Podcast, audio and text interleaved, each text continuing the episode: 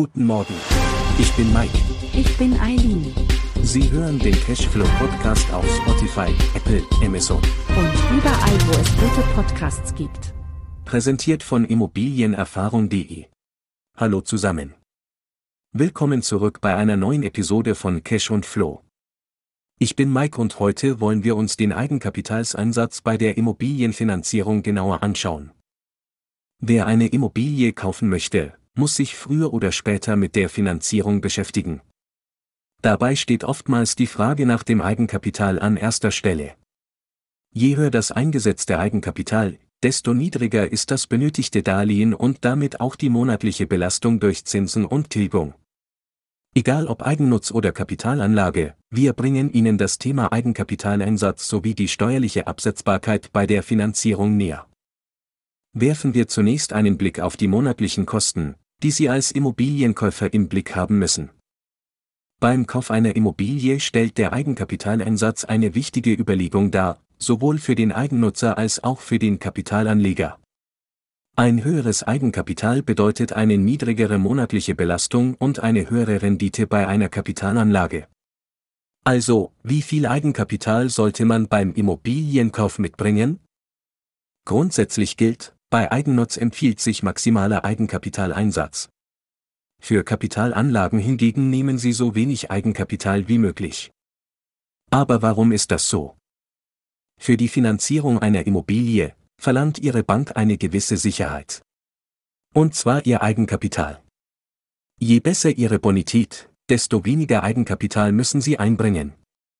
Grundsätzlich gilt jedoch, dass ein gewisser Anteil an Eigenkapital für eine Immobilienfinanzierung notwendig ist. Die meisten Banken empfehlen eine Eigenkapitalsquote von mindestens 20 Prozent des Kaufpreises. Wie viel Eigenkapital letztendlich nötig ist, hängt aber von verschiedenen Faktoren, wie beispielsweise der Bonität des Kreditnehmers, der Höhe des Kaufpreises oder der Höhe der gewünschten Kreditsumme ab. Das von der Bank geliehene Darlehen tilgen Sie monatlich. Zusätzlich zahlen sie monatliche Zinsen für das noch offene Darlehen.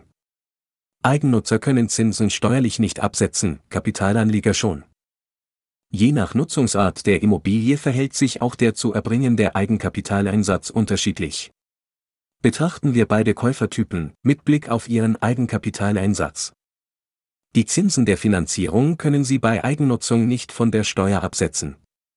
Damit die Zinslast für Eigennutzer niedrig bleibt, lohnt es sich, mehr Eigenkapital einzubringen. So verbessern sich auch die Konditionen des Darlehens.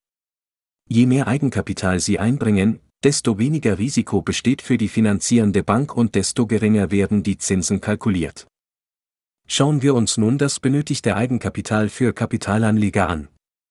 Der große Unterschied zum Eigennutz ist, dass Sie als Kapitalanleger die Darlehenszinsen vollständig von der Steuer absetzen können. Schüttet Ihr Objekt ausreichend Bruttomietrendite aus, zahlt Ihr Mieter sogar indirekt Ihre Zinsen.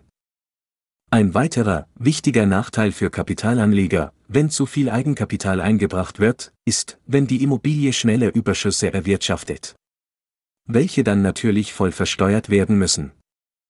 Statt viel Eigenkapital in nur eine Immobilie zu investieren, streuen Sie Ihr Eigenkapital besser auf mehrere, vermietete Immobilien. Für den Eigenkapitaleinsatz können Sie sich in etwa merken, dass Sie als Käufer im Idealfall nur die Kaufnebenkosten zahlen sollten. Das sind dann Grunderwerbssteuer, Notarkosten, Gerichtskosten und die Maklerkosten. Für Kapitalanleger gilt also, weniger als 10 bis 15 Prozent Eigenkapital einzusetzen. Das waren schon einmal die ersten, wichtigen Grundlagen. Jetzt stellt sich die Frage, wie die Situation aussieht, wenn die monatlichen Kosten für Sie tragbar sind. Laut Banken und erfahrenen Investoren sollten Ihre monatlichen Kosten für das Darlehen 40 Prozent Ihres verfügbaren Einkommens nicht übersteigen. Haben Sie beispielsweise ein Einkommen von 2800 Euro netto, sollten Ihre Darlehenskosten nicht höher als 1120 Euro sein.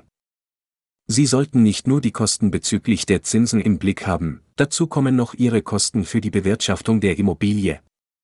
Das sind zum Beispiel Ausgaben für Wasser, Gas, Strom oder auch Versicherungen. Als letztes sollten Sie sich fragen, wie Sie Ihr eingesetztes Eigenkapital so schnell wie möglich wieder aus einem Immobilieninvestment herausbekommen. Dieses Prinzip wird auch rollierendes Eigenkapital genannt. Wenn Sie auf dem Weg zur ersten Immobilie sind, verstehen Sie vielleicht schon, wie effektiv der Einsatz von Eigenkapital ist. Mit Hilfe der Bank kommen Sie schon auf ein Zehnfaches Ihres Eigenkapitals. Mit 100.000 Euro können Sie also eine Immobilie im Wert von eine Million Euro kaufen. Mit diesem Wissen möchten Sie wahrscheinlich gern sofort viele Immobilien kaufen. Das wesentliche Problem ist also das Eigenkapital, das Sie für weitere Investitionen benötigen. Damit endet die heutige Episode von Cash und Flow. Wir haben wichtige Fragen rund um das Thema Eigenkapital bei der Immobilienfinanzierung geklärt und zum Beispiel gelernt, dass Kapitalanleger die Zinsen der Finanzierung steuerlich absetzen können. Eigennutzern ist das nicht möglich. Außerdem lohnt es sich als Eigennutzer immer so viel Eigenkapital und als Kapitalanleger so wenig wie möglich zu verwenden. In der nächsten Folge sprechen wir dann über die typischen Fehler beim Immobilienkauf. Diese Fehler kosten viel Geld, schließlich sind sie an den Kauf ihrer Immobilie gebunden.